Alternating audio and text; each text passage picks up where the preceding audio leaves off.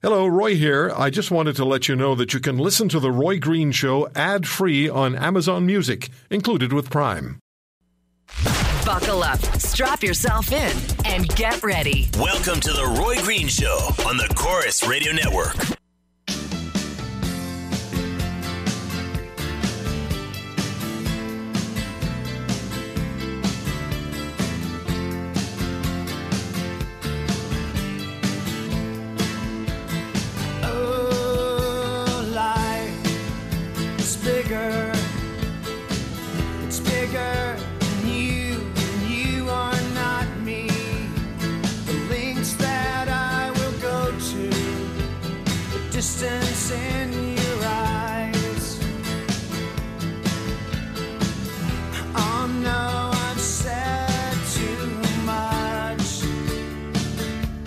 I set it up. That's me in the corner. I find it difficult at times to uh, understand what it is people are thinking when it comes to issues. And uh, this one's got me a little stumped. It's the issue of, uh, well, the government says it's tax fairness, and uh, small business owners say it's tax abuse. And the government says we have to close loopholes for wealthy people who earn $150,000 a year or more and who are not paying their fair share in taxes. And the business community says $150,000 a year is not wealthy.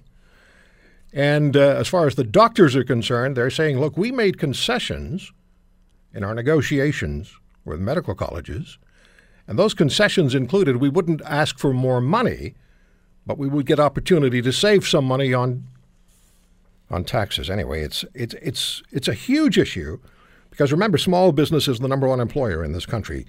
Ipsos uh, did a significant national poll, completed a significant national poll on this issue and how Canadians feel about it. I'm going to speak with Darrell Bricker in just a moment, the president of Ipsos. But here are some numbers: Six, 56% of Canadians uh, support the uh, the, the changes the government wants.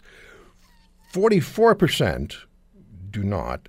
67% believe proposed changes are fairer. 58% say the changes reduce the incentive for professionals to stay in Canada. It just seems like people are at odds with each other. And then I see that just 8% of the population in this country say they've been following the issue closely. 29% say they've been following the issue but don't know all the details. That's fair. While 4 in 10 have heard of it but aren't following the story. Why not?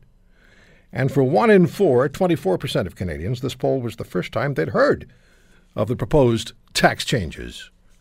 This is a huge story. And again, the small business community, the number one employers in Canada, and if they decide that uh, the taxation isn't fair and they have opportunity to move elsewhere, like out of the country, and they take that opportunity, then jobs will be not only affected but gone. Darrell Bricker is the president of Ipsos Canada. Darrell, thank you for the time. Um, I'm a little confused. Am I just not understanding? No, uh, you and everybody else. I mean, th- that's the the thing when you get into uh, issues about taxation and numbers and and all that kind of thing. Uh, the average person really doesn't want to be bothered that much with it, and really, uh, you know, when they uh, see the business news come on television, uh, unless they've got you know big investments that they're tra- uh, tracking in the stock market, they're probably turning the channel. Uh, so it's not surprising that this is uh, not getting a, a whole lot of uh, uh, general attention in the Canadian public. What it is, though, is is getting some very specific attention for some people who are very well organized and very vocal. And uh, I would say that it's early days for this issue, and all we're seeing right now is the smolderings. Now, how much of these numbers have to do with the personal popularity of uh, Justin Trudeau? I also see in the poll that his popularity numbers are still strong in Canada at about 60%. So, is there a significant percentage of the population saying, if Trudeau thinks it's good, I think it's good? Yeah, in fact, well, that was one of the questions we asked in there specifically, and it was uh, you know sixty some odd percent said exactly that that you know we trust the government to uh, to do the right thing here. And and to be honest, whenever you ask people about tax fairness and making sure that people pay their fair share, it's a pretty easy sell. Yeah.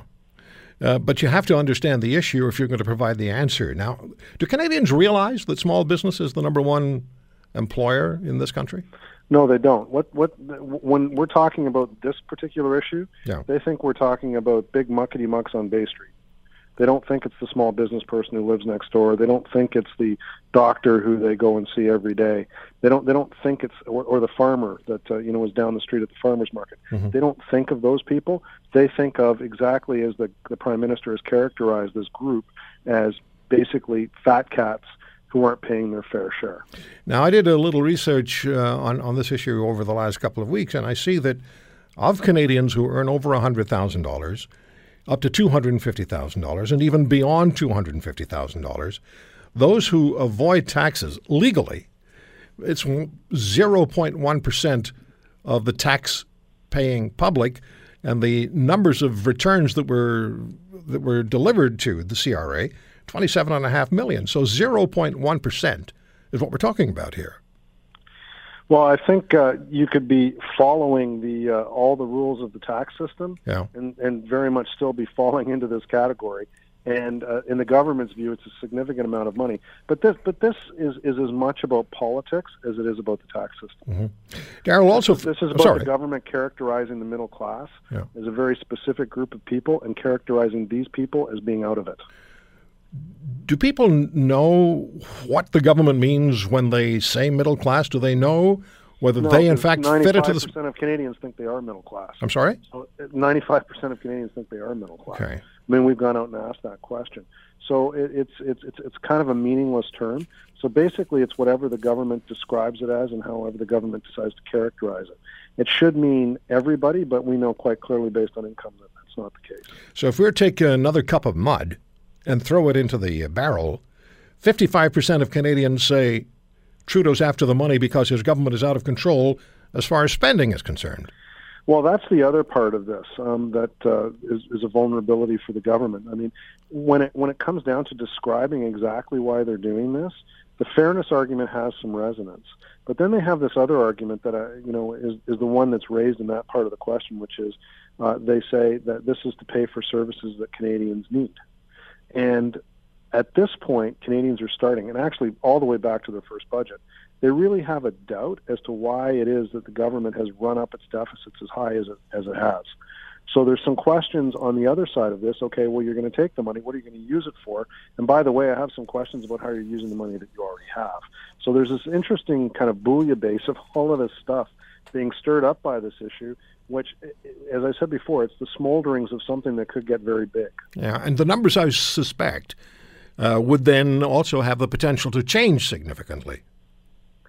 Well, yeah. I mean, what what this issue really lacks is kind of a symbolic aspect.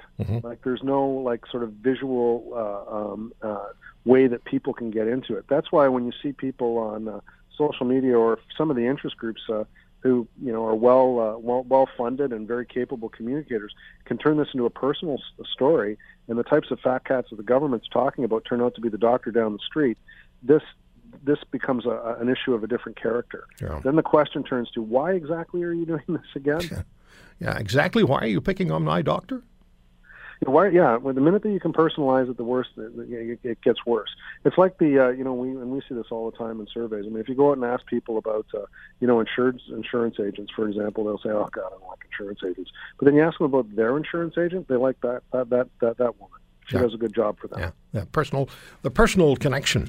Darrell, thank you, uh, thank you so much for this. Uh, it's obviously a, a huge story, and uh, it- it's going to gain, gain more traction. Uh, It, it has to gain more traction because it continues to be covered, and, and we're starting to realize people, I think, are beginning to realize that we are talking about the doctor and the grocer down the street. Thanks so much.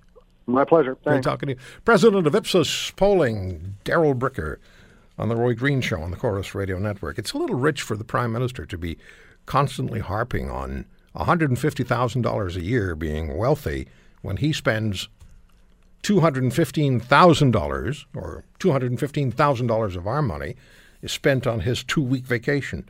When we come back, we'll talk to Conservative Senator Denise Batters and, of course, our great friend, Catherine Swift, workingcanadians.ca, and uh, the former President and CEO of the Canadian Federation of Independent Business. And we'll have time for a lot of calls from you and your point of view if you're a small business person, particularly.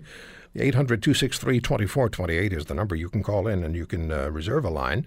And when we uh, when we get to calls, we'll make sure to get you on 800 263 2428, The Green Show on the Corus Radio Network.